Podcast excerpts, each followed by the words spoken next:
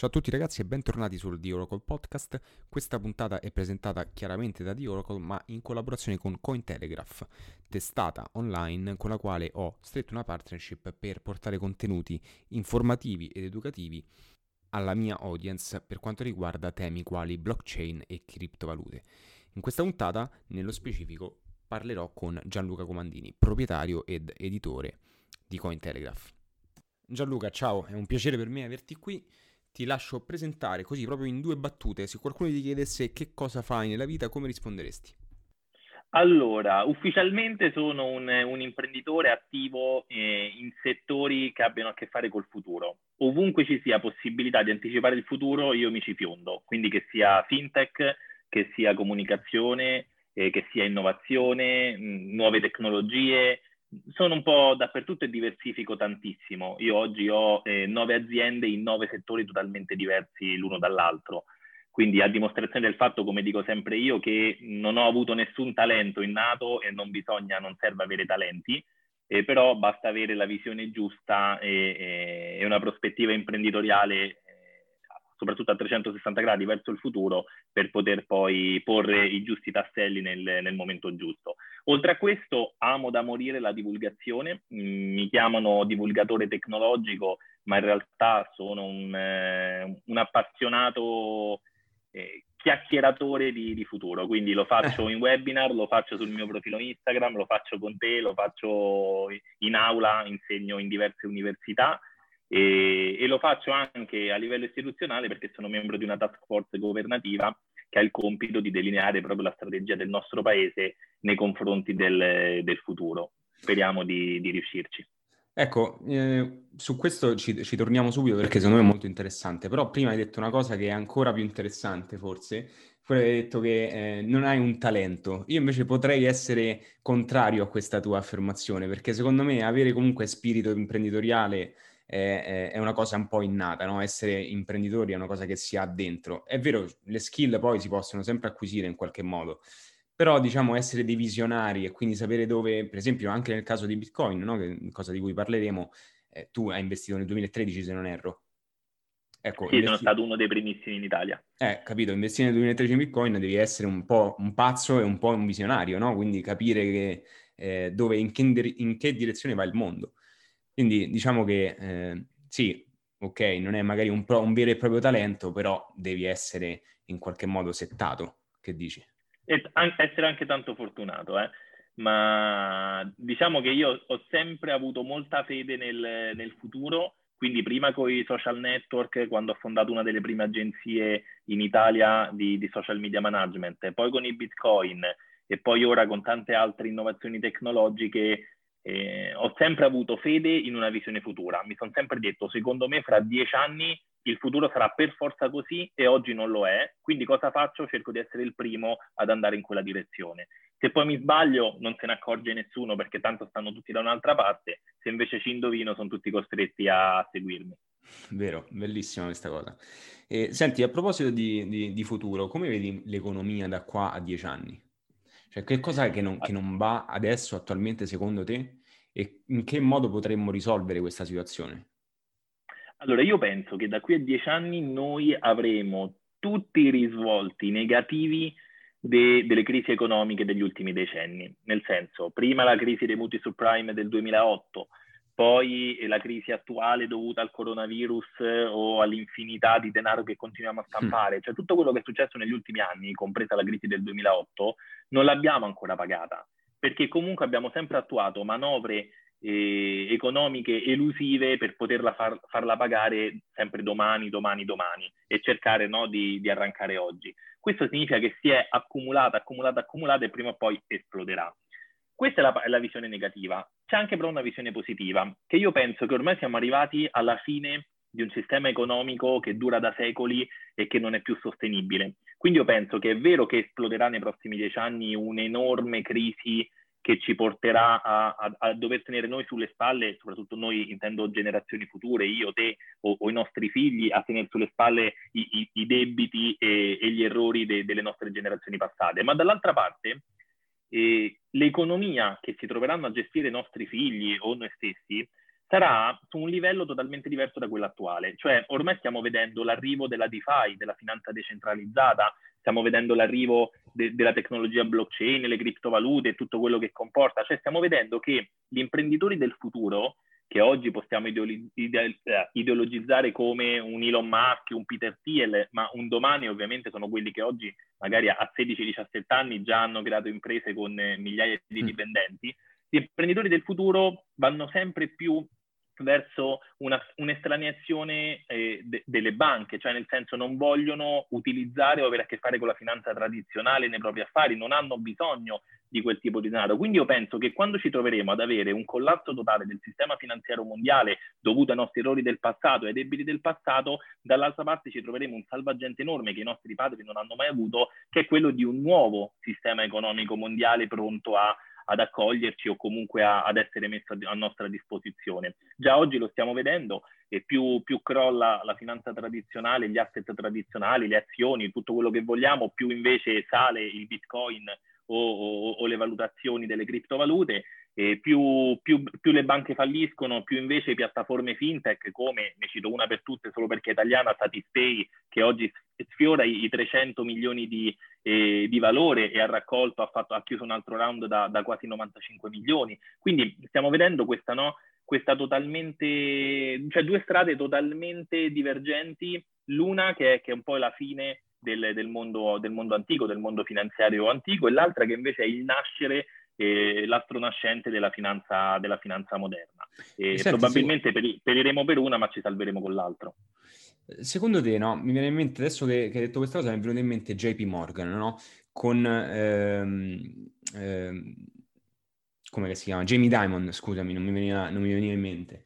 Eh, che nel 2017, settembre del 2017, disse: Ah, vabbè, ma le criptovalute sono una truffa, Bitcoin non andrà da nessuna parte e invece poco tempo fa, mi sembra proprio se, qualche settimana fa, ha detto che eh, ha affermato che Bitcoin è, è il futuro. No? Quindi questa, eh, questa divergenza nel, nel, nel, pensiero, che poi io a, alla fine dei conti l'apprezzo come cosa, no? il cambiare opinione su qualcosa significa che, che non sei stupido, non sei, abbast- non sei così stupido.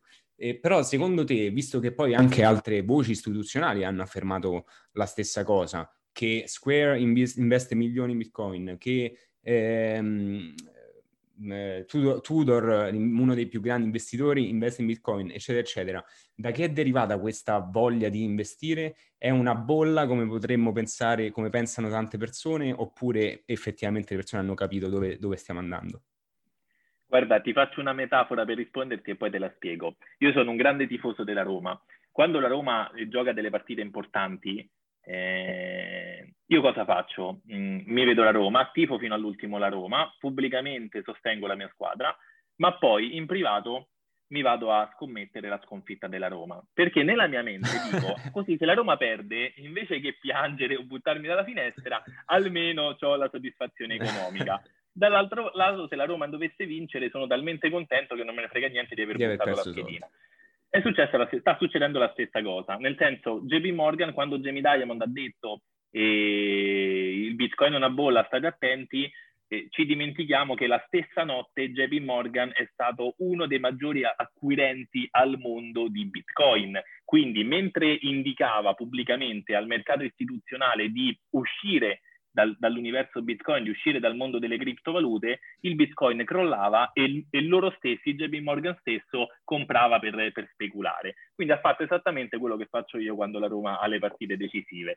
Dall'altro punto di vista, perché ha fatto questo? Perché sa, ma come tantissimi altri sapevano già da anni, già ormai da 5-6 anni, che questo mondo è un mondo che sta crescendo sempre di più, mentre i problemi della finanza tradizionale stanno sempre facendo perdere più fiducia no? quel, mm. nella, nella finanza, nel sistema bancario mondiale. E questo perché è un discorso puramente anagrafico, cioè ogni giorno che passa c'è un, un millennials in più, una generazione Z in più, cioè c'è, c'è, una persona in più che non conosce le banche e che non vuole avvicinarsi alle banche perché si ricorda che i genitori, i nonni, le famiglie, i parenti prima di lui hanno, sono stati distrutti dalle, dalle banche no. stesse. Quindi ha una sfiducia totale in questo mondo. JP Morgan lo sa, come lo sa JP Morgan lo sanno le banche centrali, lo sanno tutti, allora cosa fanno? Pubblicamente cercano di mantenere loro il, il, il controllo, dicendo di stare attenti a questo nuovo mondo e di rimanere in banca. Privatamente però cercano disperatamente di mettere il proprio piede su questo, su questo nuovo sistema. Basti pensare che Coinbase, che è una delle piattaforme di, che utilizza criptovalute, di exchange di criptovalute più utilizzata al mondo, è di proprietà del New York Stock Exchange e della BBVA, la quarta banca più grande del mondo. Cioè hanno investito decine e decine di milioni per poter mettere le mani prima che divenisse famoso. Stessa cosa, moltissime altre piattaforme utilizzate oggi nel mondo delle criptovalute sono partecipate da banche o, o comunque istituzioni eh, importantissime che, che, dovrebbero essere i, i primi concorrenti, i primi competitor, se non addirittura i nemici. Quindi hanno capito che tra, fra dieci anni, fra dieci anni non lo so, però fra 50 anni non esisterà, non avrà senso avere una banca, figuriamoci una banca centrale, e quindi cercano di reinventarsi o con nuovi servizi, e vedi le banche che oggi si stanno inventando, inventando altri mille servizi mentre chiudono le filiali fisiche, oppure andando a comprare queste nuove banche del mondo, del mondo digitale. Ma io penso che questo sia eh, proprio la prova provata che, eh, che la battaglia la stia vincendo il futuro, che la battaglia la stia vincendo la, la blockchain, mh, la digitalizzazione, non so se la decentralizzazione, perché attenzione, se le banche centrali si comprano tutto, creano l'euro digitale, il dollaro certo. digitale, quindi utilizzano la tecnologia per reinventarsi loro e poi però abbiamo sempre strumenti centralizzati e non decentralizzati, allora è ancora più lunga la battaglia. Ecco. Però per ora questo vuol dire che stiamo vincendo. Allora ti dico, uno dei motivi per cui io sono sempre stato un po' eh, ho sempre esitato a parlare di questa, di questa roba sul mio profilo. Eh, in primo luogo perché non sapevo quale fosse effettivamente la, l'attenzione e l'interesse riguardo questa, questa, roba qua. Poi ho capito che effettivamente la, la, l'argomento investimenti, finanza, eccetera, interessa, quindi ho detto perché non parlarne. In secondo luogo, eh, questo credo che sia uno dei problemi principali, lo dicevo proprio oggi sulle, sulle storie di Instagram, è il fatto che eh, ne parla chiunque nel momento in cui diventa mainstream la, la, mm, l'argomentazione. E a me questa cosa fa infastidire tantissimo perché sento, io ho screenshottato nel 2017, quando è crollato tutto, 2000, fine 2017, inizio 2018, quando è crollato il mercato, ho screenshottato i post di non si sa quante persone su Facebook per rifarli rivedere tra dieci anni. E perché sono convinto che mi farò delle grasse risate gente che probabilmente, perché secondo me, ti dico la mia visione qual è, secondo me succede questo, al, al top, quindi alla fine di un ciclo, diciamo, di, di, eh, di un bull market, le persone, l'argomento diventa mainstream, le persone entrano e prendono la batosta e quindi crolla tutto, crolla tutto il mercato, prendono la batosta e siccome non, sono, non sanno come si investe fondamentalmente, perché volevano solamente fare diventare ricchi dalla notte al giorno, no? Che fanno? Vendono, non tengono, non tengono il, la valuta, ma la vendono. E, e, lì è giusto poi che Rosi ci sta, che dici, ah vabbè, è una truffa di qua e di là, però non farlo pubblicamente, perché se non sai neanche che cos'è Bitcoin, perché devi poi disinformare le persone? E quindi qua giu- giungo alla mia domanda, eh, che sono due in realtà le domande. Eh, qual è l'approccio che consigli eh, di investimento che consigli ad una persona che oggi eh, viene a sapere di Bitcoin magari anche grazie a questo, eh, questo podcast. E, e, la seconda domanda, magari eh, da, dare qualche indicazione su dove le persone possono eh, informarsi e poi da qui parli, partiamo anche eh, col parlare di Cointelegraph perché voglio farti anche qualche domanda riguardo quello lì.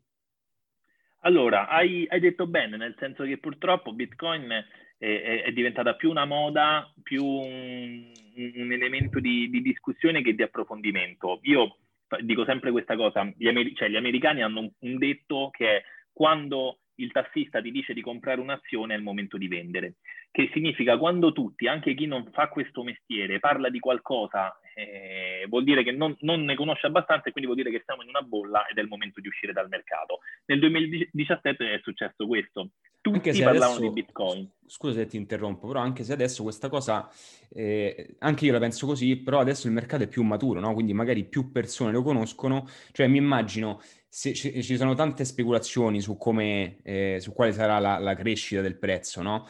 E eh, immagino se davvero dovesse arrivare, che ne so, a 50.000, a 100.000, ne parlerebbero davvero tutti. A quel punto, secondo questa logica, dovremmo subito vendere. Infatti cosa stavo dicendo? Stavo dicendo che nel 2017 è successo così, perché è stato il primo grande trionfo di, di Bitcoin e appena ha raggiunto un, una cifra stratosferica, ovviamente tutti, il famoso tassista cosa ha fatto? Si è ritrovato in poche settimane ad avere 20.000 dollari, l'ha venduti perché non, voleva toccarli con mano, no? voleva, voleva, che fosse un profitto tangibile e quindi il Bitcoin è crollato. Oggi, dopo quattro anni, ci ritroviamo, dopo 3-4 anni, a, ad un, un, secondo livello di mercato molto più maturo. Infatti cosa è successo? Che appena Bitcoin ha ritoccato il record massimo, il picco massimo mai raggiunto, quindi ha superato il massimale di, del 2017, invece di ricrollare ha subito sì una leve flessione, ma poi ha iniziato subito a standardizzarsi e a risalire piano piano. Questo significa che stavolta, rispetto a 3-4 anni fa, la gente si è informata sul mercato. Stavolta ci sono state persone che in questi 3-4 anni hanno studiato, certo. ma molto più, ritorno sempre sul discorso anagrafico, molto più plausibilmente ci, ci, sono 4 anni in più di generazioni giovani che sono nate in questo mondo e che danno per scontato utilizzare asset come Bitcoin rispetto a chiedere un mutuo in banca o, o altri tipi di, di, di forme di strumenti finanziari. Questo ha portato quindi il mercato ad essere sì mainstream, ma dall'altra parte essere anche un mercato molto molto istruito, sì. oggi abbiamo molti meno rischi rispetto a quelli che avevamo quattro anni fa, dove uscivano SEO, progetti strampalati che, che raccoglievano 100 milioni di, di, euro e poi sparivano con i soldi o cavolate del genere. Oggi abbiamo molti meno esperti ma c'è molte meno persone che parlano, ma molto più esperte. Nel senso, quattro anni fa io mi ricordo che chiunque era un esperto blockchain e chiunque apriva un canale YouTube veniva seguito da 100.000 persone e diceva un sacco di baggianate perché non aveva mai studiato crittografia di base. Oggi invece eh, ci sono molte più persone esperte, cioè sono di meno quelli che ne parlano, ma quei pochi che ne parlano ne parlano con cognizione di causa. Io li ascolto e ho dei dibattiti molto interessanti con persone, anche più giovani di me, che magari 4-5 anni fa non conoscevano il settore, non erano entrati presto nel settore come me, ma oggi l'hanno studiato talmente bene che mi ci trovo ad avere dei dibattiti di altissima qualità, di altissimo livello. E questo è molto interessante perché questo aprirà le porte a quello che sarà secondo me il prossimo salto di qualità. Io non penso personalmente, io, io l'ho sempre detto che eh, la fine del 2020 e l'inizio del 2021 sarebbero stati, ma io lo dico da cinque anni, sarebbero stati l'anno di svolta, il periodo di svolta per le criptovalute e per Bitcoin. Quindi io, io l'ho sempre previsto che quest'anno avremmo avuto sul finire questa situazione. Purtroppo, secondo me, il Covid ha anche rallentato certo. la, la, corsa, quindi avremmo avuto un risultato migliore. Però sono sicuro che ora, il prossimo biennio 21-22, avremo proprio un, un superamento di qualsiasi preconcetto pregiudizio e, e, avremo una quasi normalità dell'utilizzo di questi strumenti. Basti pensare che nel 2025 più del 50% delle persone saranno nate dopo il 1980, quindi sarà quasi naturale, cioè saranno la maggioranza le persone che naturalmente utilizz- daranno per scontato l'utilizzo di certo. Bitcoin rispetto a quelle che magari non sanno neanche cos'è.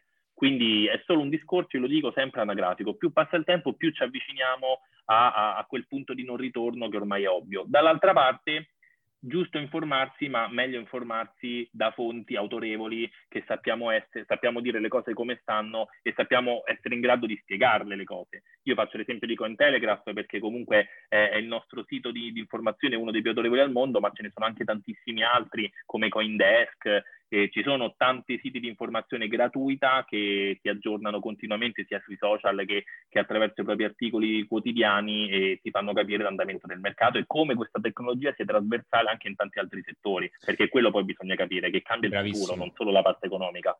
Bravissimo. Allora, in merito a questo ti faccio una domanda sulla tua nuova eh, squadra di calcio. E spiegaci un po' come è nata l'idea e in che modo è integrata la tecnologia blockchain, perché io mi sono fatto un'idea e, e, e sono, sono, veramente curioso perché secondo me è una cosa che non si sente tutti i giorni, no? Anzi, secondo me dovrebbe essere adottata molto di più nel, nel, nel settore calci- dello sport, ma soprattutto del calcio e soprattutto in Italia perché secondo me c'è, c'è tanto da migliorare a livello proprio di eh, riciclaggio, no? Eh, questi, questi, temi qua. Quindi, ecco, facci, facci sapere che cosa, che cosa hai combinato? Molto, molto semplicemente mh, io mi occupo con, con, la mia società di eh, innovare e blockchainizzare le, le, istituzioni. L'ho fatto con SIAI, con CGL, col Ministero e così via. Avevamo pro, proposto alla Lega Calcio di eh, blockchainizza- blockchainizzare il calcio italiano. Perché? Perché oggi uno dei problemi più, eh, più, più gravi e all'apparenza irrisolvibili del calcio italiano eh, sono i flussi di denaro, cioè eh, molti sponsor sono fittizi, riciclano denaro, ci sono plusvalenze mascherate e ne soffri sia da tifoso che da calciatore o comunque addetto dei lavori che vede, che vede queste brutte situazioni. Allora avevamo proposto di utilizzare la tecnologia blockchain per evitare questo problema. Evidentemente probabilmente è un problema che almeno ad alti livelli non vuole essere risolto. Allora ci siamo detti, io e un altro gruppo di imprenditori che sono i ragazzi di Starting Finance, ci siamo detti ah, ma perché no? non prendiamo, non compriamo noi una squadra di calcio e non dimostriamo che anche dall'ultima delle categorie, da, da zero, noi possiamo utilizzare la tecnologia come blockchain, ma anche altre tecnologie emergenti, perché noi utilizziamo anche intelligenza artificiale, IoT, droni, utilizziamo tante tecnologie, possiamo davvero rendere il calcio un posto pulito e divertente.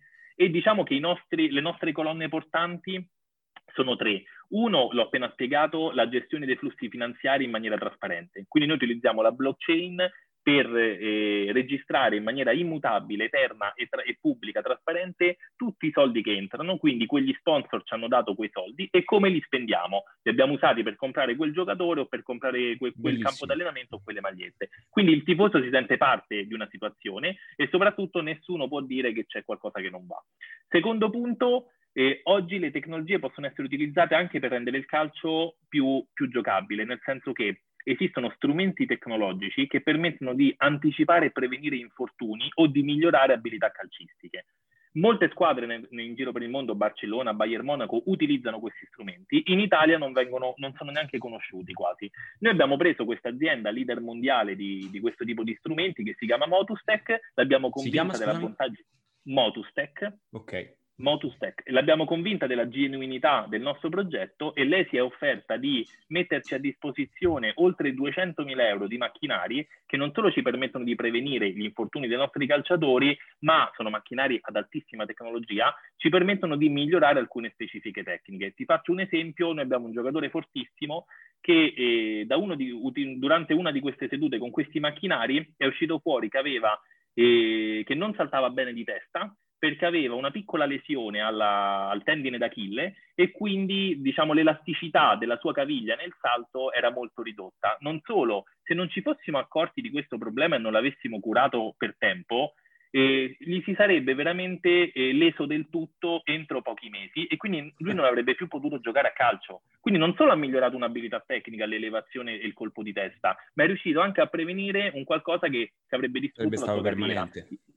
Esatto, immagina di questo a livello di Serie A i milioni di euro che può far risparmiare eh, ad, una, ad, una, società. E infine eh, il tifoso deve tornare al centro, cioè oggi il tifoso non è più minimamente considerato quando invece è, è, è la parte fondamentale di una squadra di calcio. No? Quindi noi utilizziamo tecnologie come ad esempio abbiamo installato delle telecamere a 180 gradi in alta definizione sopra il campo che permettono al nostro tifoso, anche in periodo Covid o comunque se, se, viene, se, ci guarda da tutta Italia e non può venire a Roma, di guardare i nostri allenamenti e le nostre partite attraverso un'app sul cellulare o sul tablet. E in più, attraverso i social network come Instagram, dove siamo molto seguiti, la squadra si chiama Vesta Calcio, eh, può decidere o dare consigli sulla formazione, sui giocatori e Bellissimo. così via. E infine siamo la, la, la, prima squadra in Italia e la seconda nel mondo ad avere Bitcoin su, sulla nostra divisa. Noi abbiamo il logo Bitcoin sulla divisa e ne andiamo fierissimi, tanto che eh, abbiamo aperto da poco lo shop e abbiamo avuto un'enormità di richieste, abbiamo dovuto ristampare le divise perché tutta la... Bellissimo, ne voglio, ne voglio una anch'io. Te la regalerò. Grande. E, ehm, bella questa cosa. Senti, ma eh, in terza categoria giocate, vero? Giochiamo in terza categoria perché per regolamento eh, una, una, società neocostituita deve fare il primo anno nell'ultima delle categorie possibili e puntiamo a stravincere il campionato e, e, arrivare in fretta alle porte del calcio professionistico. Noi entro cinque anni vogliamo arrivare almeno in Serie D. Ottimo. Come sta andando questo campionato? Sta andando molto bene, prima che lo bloccassero per Covid abbiamo fatto tutte amichevoli con squadre di categorie molto superiori rispetto alla nostra eh, per, proprio per, per, metterci subito in gioco e, e, le abbiamo vinte tutte. Quindi abbiamo uno Grande. squadrone veramente, veramente forte. Non solo, al Provino si sono presentate oltre 120 persone perché avevamo fatto molta hype sui social, erano usciti molti articoli su di noi e addirittura abbiamo due o tre calciatori che vengono dalla Serie C che quindi hanno rinunciato al loro stipendio e sono scesi di 3-4 categorie pur di giocare in un progetto così Bellissimo. avvincente. Questo è, il traguardo più importante Bellissimo, per noi. come no.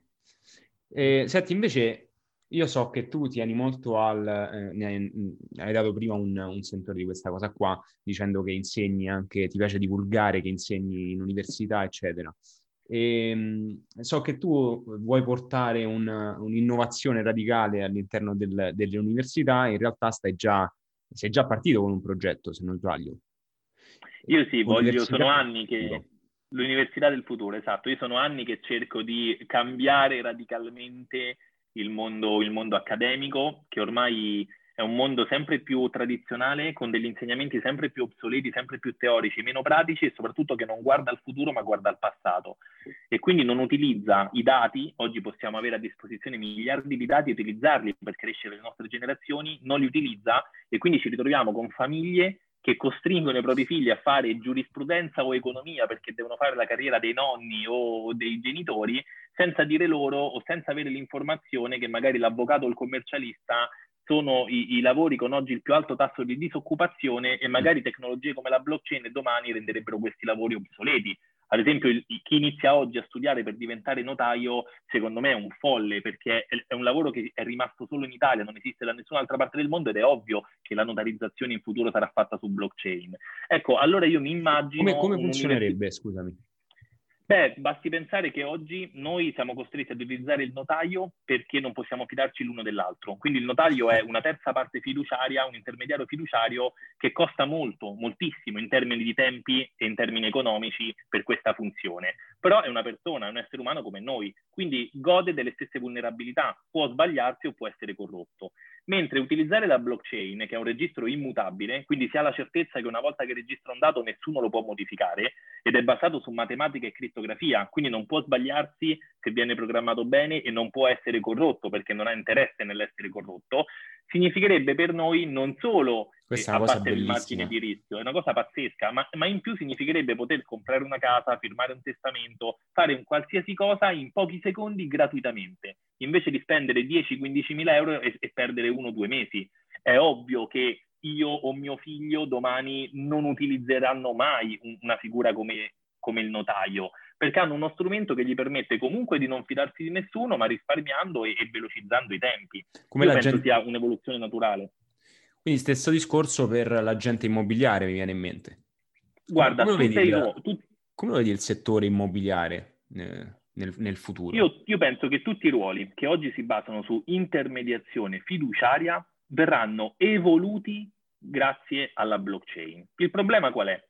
È che oggi abbiamo la certezza che la blockchain cambierà questi lavori, ma dall'altra parte abbiamo la paura, tra virgolette, che sono il 60-62% dei lavori nel mondo. Quindi il 60% dei lavori nel mondo sono basati sull'intermediazione fiduciaria, quindi o spariscono e abbiamo il 60% di, disoccup- di, disoccupati, oppure capiscono in tempo, ed è per questo che io spingo sull'Università del Futuro e ho fondato The Future School, capiscono in tempo che i lavori domani saranno lavori totalmente diversi da quelli di oggi e i primi che, che li studiano si trovano un mercato enorme davanti. Tu pensa che quando io ho lanciato appunto l'Università del Futuro, la prima scuola che ho lanciato è stata la scuola blockchain ovviamente, The Blockchain Management School, eh, nonostante la retta molto elevata è esplosa di iscrizioni. Oggi le persone che si sono iscritte alle prime edizioni, oggi siamo ormai alla sesta edizione, erano non per forza studenti, attenzione, erano anche avvocati, commercialisti, notai, cioè persone che stavano esercitando la propria professione e avevano scommesso sul fatto che non sarebbe più esistita in futuro. E oggi si ritrovano a continuare a fare il loro lavoro, ma a farlo con, un, con un'applicazione futuristica, cioè chi, chi, fa l'avvocato e ha fatto, la, ha fatto, il master in blockchain con me, oggi si trova a fare l'esperto legale di smart contract, che è un'applicazione della blockchain. Bellissimo. È ovvio che è l'unico sulla piazza e lo strapagano per questo lavoro. Certo. Stessa cosa io me la immagino con intelligenza artificiale, perché abbiamo la scuola di intelligenza artificiale e tutte le altre scuole che, che abbiamo lanciato e che lanceremo. Questa secondo me è l'università del futuro. Ma Sai io cosa? spero che mi copino le università in fretta. Ma lo, me lo spero, me lo auguro anch'io, sinceramente. E, ehm, sai cosa? Che per fare come hanno fatto questi, questi avvocati, notai che hai citato te adesso, eh, c'è bisogno di, innanzitutto di tantissima umiltà, perché eh, non è facile dire, ah cazzo, io quello che ho, ho studiato dieci anni per eh, diventare così, adesso tra tre anni sparirà il mio lavoro. Mo, eh, abbiamo detto avvocato, notaio, ma potrebbero essere t- tanti altri, altri i settori colpiti, no?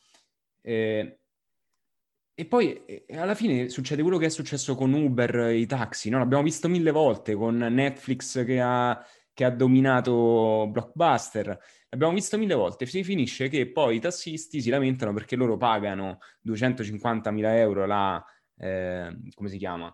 Eh, la licenza. E poi arriva Uber, che è un'applicazione, e anche io, Stinello Presti, posso andare a fare il, eh, l'autista. Però alla fine è, è innovazione, cioè non capisco come, come non si possa eh, accogliere positivamente questa cosa qua. E quindi, ritornando al discorso, sono contento che ci siano delle persone che con umiltà si, eh, si rimettono in gioco, no? E dicono, cavolo, qua il mondo sta cambiando, dovrei cambiare anch'io, se poi non... Dimmi, dimmi. Anche perché, anche perché la storia ci insegna che, uno, l'innovazione non la puoi fermare, quindi comunque ti travolge. Io dico sempre, o ti costruisci una tavola da surf e la cavalchi oppure ti travolge, non, non c'è una via di mezzo. Due, ci insegna che comunque l'innovazione porta concorrenza e la concorrenza porta ad evolversi. Miglioramento. I tassisti, I tassisti non hanno mai migliorato il loro lavoro Vero. in decenni. Appena è arrivato Uber, hanno fatto l'app, hanno abbassato i prezzi, cioè hanno effettuato una serie di migliorie che portano il consumatore ad essere contento e, e a usufruire mi, in maniera migliore di quel servizio. Ecco, se tutto questo fosse, fosse successo prima, cioè se i tassisti prima di essere in pericolo e di farlo come reazione, si fossero messi insieme e avessero detto, oh siamo un po' vecchi, perché non facciamo un'app, perché non aiutiamo il consumatore, perché non ci mettiamo d'accordo, non ci sarebbe stato bisogno di Uber, certo. perché Uber è nato perché c'era quell'esigenza di mercato, quella problematica che i tassisti avevano creato, così è in tutti i mercati. E senti, nell'università del futuro, nella tua università del futuro, quali sono le, le hai menzionate, però ripetiamole, le hard skill che si, che si insegnano?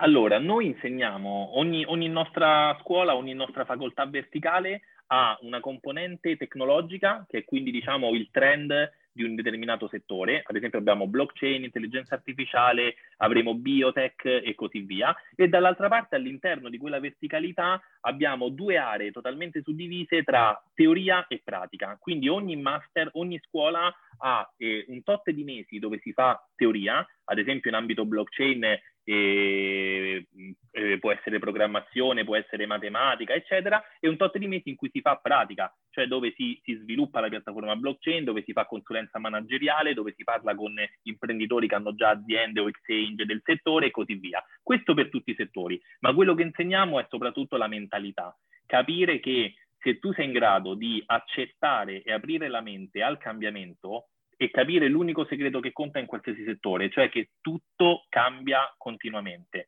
tutto è un cambiamento costante in ogni cosa, allora sei in grado di adattarti ad ogni futuro cambiamento. L'esempio emblematico è, è, la blockchain, perché? Perché la blockchain noi non sappiamo chi l'ha inventata e non possiamo parlarci, quindi soltanto studiandola, applicandola ogni giorno scopriamo un qualcosa di nuovo e siamo costretti ad adeguarci, adattarci ed implementare quel qualcosa di nuovo che abbiamo scoperto. No? I primi anni non si parlava di smart contract, l'abbiamo capiti dopo e oggi parliamo solo di smart contract. Domani troveremo altre mille applicazioni. Questo vale per tutte le tecnologie emergenti e vale a livello più macro anche per i lavori, per le nostre vite, per la nostra quotidianità. Quindi una persona che già si mette a a 20 anni come a 50 in gioco, in gioco e si mette a, a, studiare per mesi un qualcosa di totalmente distante dal suo mondo, comunque a prescindere ti permette, questa skill ti permette di tornare nel tuo settore, nella tua quotidianità, che sia nel tuo rapporto familiare o sia nel tuo ufficio e guardare le cose con una visione totalmente diversa. E questo ti fa innovare, ti fa trovare poi l'innovazione all'interno del tuo mondo, non per forza applicando quello che, che hai studiato, magari anche rimanendo a fare il tuo lavoro, però questa è la, dif- la differenza enorme tra un innovatore e invece un, un, un, un tradizionalista, no? qualcuno che, che ha paura e rimane sulla sua poltrona. Sono assolutamente d'accordo. Senti, prima abbiamo, eh, abbiamo menzionato, avevo menzionato la domanda, ma poi ci è sfuggita. Quella del, perché tanta gente che mi segue, come ti dicevo prima, forse offline, eh, fuori dalla, dalla registrazione, eh, c'è gente che mi segue ed è interessata alla, eh, alla finanza, agli investimenti. E, ehm, quindi sicuramente dici, vabbè, questo qua in cinque anni ha eh, ha fatto 15 volte l'investimento iniziale, fammi vedere che cacchio è sta Bitcoin. E io la, la, mia paura è proprio questa, che poi la gente entri nel mercato e dia la colpa a me dicendo, ah no, vabbè, ma tu mi hai detto di investire, sai come funziona, no? È facile trovare il capo espiatorio. E quindi io sono convintissimo che è, è tutto, è, ad oggi un investimento eh, intelligente eh, però onde evitare che le persone eh, rischino senza avere appunto, eh, senza saper gestire il rischio, eh, senza saper gestire la, le proprie finanze, perché purtroppo questa è una cosa che a scuola difficilmente si insegna. Eh, quale dovrebbe essere l'approccio ottimale per investire in, in criptovalute? Allora, l'approccio deve essere è meglio investire un euro in un libro che parli di Bitcoin che un euro in Bitcoin. Nel senso, se tu investi sulla formazione e quindi leggi Cointelegraph, segui i corsi di Cointelegraph, segui me, scrivi a me, insomma, io sono sempre a disposizione, aiuto tutti. Se tu studi questo mondo, poi sei in grado in pochissimi mesi di capire dove investire, quanto investire e come investire. Se invece non lo studi e ti affidi soltanto ai trend di mercato, alle voci, alla pubblicità, come dicevamo prima, entri quando Bitcoin sta a 20.000 e vendi arrabbiato quando è crollato di 3-4 punti. Quindi è, è, assolutamente l'investimento peggiore. È ovvio che oggi siano passati 12 anni dalla nascita di Bitcoin. Quindi non, non, si fanno i guadagni che si facevano un tempo. Io quando sono entrato in Bitcoin e l'ho portato per primo in Italia, Bitcoin valeva 30 euro. Oggi sta ad oltre 15.000 euro. Quindi è, è ovvio che oggi, oggi sta esattamente alti. a 18.000 e qualcosa, lo, lo vedevo prima. No di, no, di, euro sta... Ah, in euro, sì, sta, scusi, in euro sta sì, a 16.000. In euro sta a 16.000, sì, 16.000 sì, sì, circa e in dollari sì, quasi 19.000. E quindi oggi è ovvio che i profitti, se vogliamo parlare di profitti economici, sono tantissimi altri rispetto al mero investimento. Per, per, per, comprenderli devi essere totalmente aggiornato, anche perché puoi anche istruirti, puoi anche seguire il miglior corso, essere un esperto, ma se poi per qualche mese non segui e non ti aggiorni, cambiano tutte le regole, cambiano le, le cose, cambiano le notizie e quindi non sei più al passo. Vero. Motivo per cui secondo me è fondamentale anche solo seguire, io dico banalmente a chi ha poco tempo, seguire su Instagram me o la pagina Cointelegraph e lì almeno nell'home feed ti appaiono tutte le notizie e più o meno capisci come, da che parte sta andando il futuro. Io posso, dire un, posso aggiungere un'altra cosa, eh, quella di essere consapevoli della differenza tra trader e investitore. Cioè quello che capita, che vedo che capita molto spesso, è che le persone fomentate da eh, FOMO, news fighissime, entrano nel mercato e, ehm, e, cominciano a vendere, comprare, vendere, comprare, senza sapere effettivamente cosa, cosa stiano facendo. E magari perdendo di commissioni. E perdendo, sì, perché, perché, poi le exchange hanno, hanno tutti uno spread che bisogna pagare.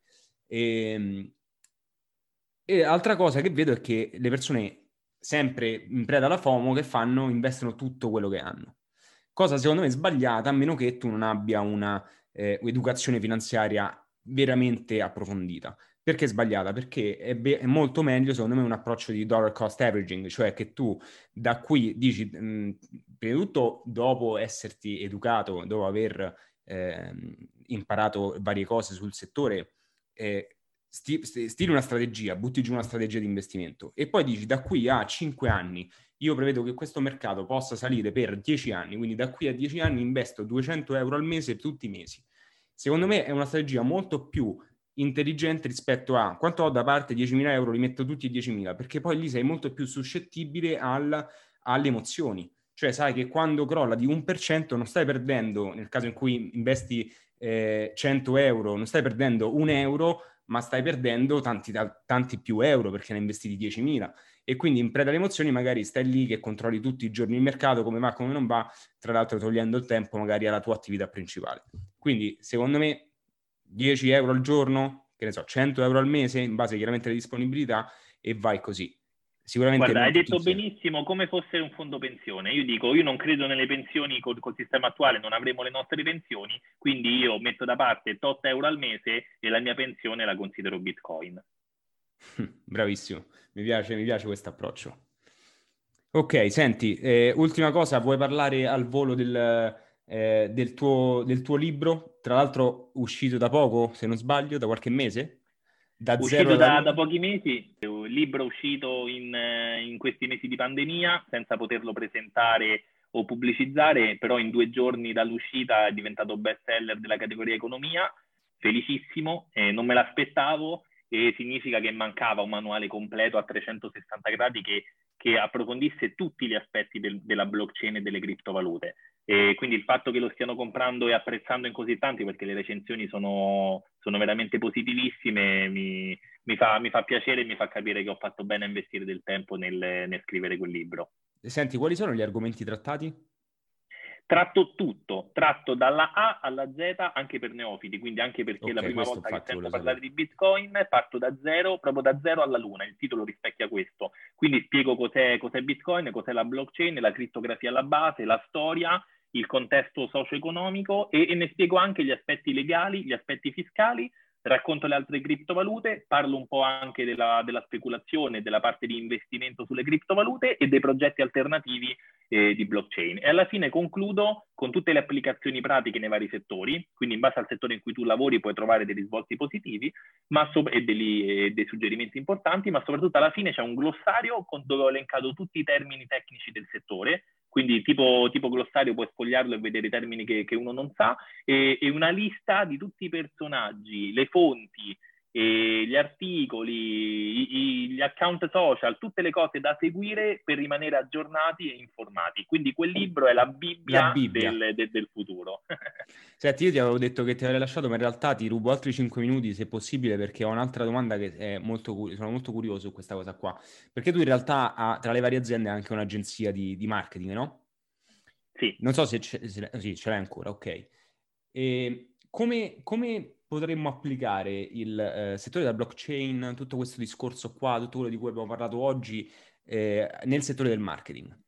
Cioè, come la Guarda, eh, in realtà lo vedo molto più simile di quello che non sembri, perché oggi il marketing è sempre più data driven, cioè è sempre più comandato dai dati. Il problema è che noi, soprattutto in Italia, non siamo in grado di leggere i dati e non abbiamo dati attendibili, no? Rischiamo sempre di avere parametri sfalsati perché non siamo in grado di raccoglierli e di interpretarli questi dati. Invece la blockchain fa esattamente questo. Ovunque ci sia bisogno di mettere in sicurezza e gestire crittograficamente eh, in sicurezza dei dati verificabili, la blockchain è, strumento, è lo strumento migliore che sia stato inventato dalla civiltà umana per fare questo. Quindi io vedo la blockchain in una parte, diciamo, di back-end, eh, in cui si, la, la, l'applicazione tecnologica più consona della blockchain in ambito marketing potrebbe essere la gestione sicura e, e, e, l'interpretazione certificata dei dati che poi noi andiamo ad utilizzare per fare delle, delle, campagne. Quindi saranno altri gli strumenti che continueranno a raccogliere quei dati o a intercettare quel tar- o il target che fornisce quei dati, ma sarà poi la blockchain ad elaborarli, analizzarli e fornirceli per fare un- una campagna ottimale. Bellissimo. Vedo questo l'output più, più interessante. Bellissimo. Gianluca, io ti ringrazio, sei stato gentilissimo come sempre. Eh, ti, È ti stato un enorme davvero. piacere. E niente, allora comprate ragazzi il suo libro perché secondo me è una figata, lo comprerò anch'io, davvero, poi darò un feedback e sia a te che ai ragazzi e ci sentiamo presto. Magari a prestissimo, ciao Steven. Magari in tempi più consoni, non dettati dalla, dalla pandemia, potremo anche beccarci, tu sei di Roma. Magari anche fisicamente, esatto, sono di Roma, quindi quando vuoi. Perfetto. Ciao Gianluca. Ciao, grazie, grazie ancora, ciao, ciao a tutti. Ciao.